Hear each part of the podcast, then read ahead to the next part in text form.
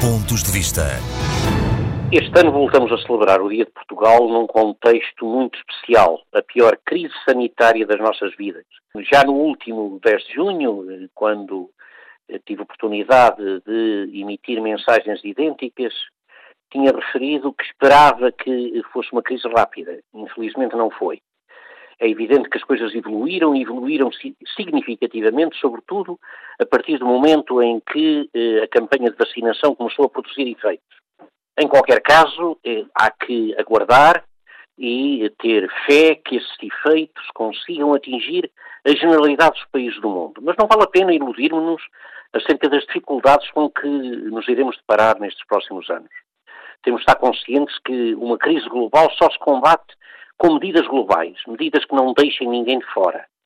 A recuperação económica vai obrigar a um nível de investimento idêntico ao que tivemos eh, após a última grande guerra. Isso natural, naturalmente vai implicar um grande aumento do endividamento dos diversos países, eu diria mesmo de todos os países do mundo. Claro que Portugal não vai escapar a este estado de coisas e as nossas comunidades, da mesma forma, espalhadas como estão pelo mundo, por todos os países do mundo, vão também sofrer com todos estes desafios. É evidente que quando há problemas há também novas oportunidades, novas oportunidades de desenvolvimento. As grandes crises são muito importantes para provocar grandes mudanças, mas é preciso saber eh, provocá-las, saber motivá-las, saber levá-las por diante. Vamos ver se há coragem para tal.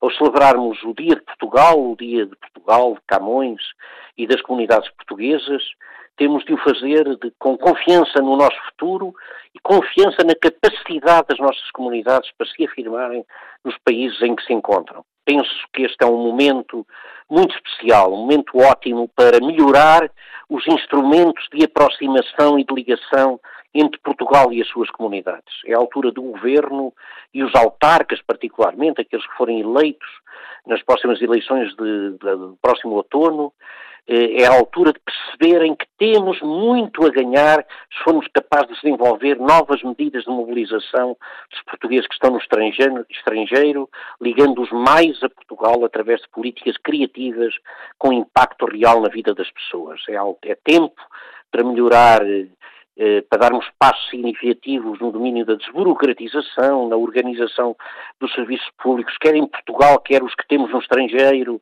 para encontrar novas modalidades de incentivo também ao investimento privado, para aproximar mais as nossas instituições académicas, a comunicação social, as nossas empresas, a toda a nossa diáspora, a todos os portugueses que estão espalhados pelo mundo. É tempo, pois, de reforma também nas políticas para as nossas comunidades.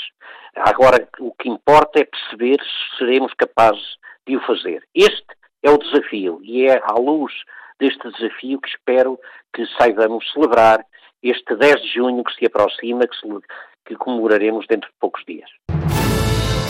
Pontos de vista.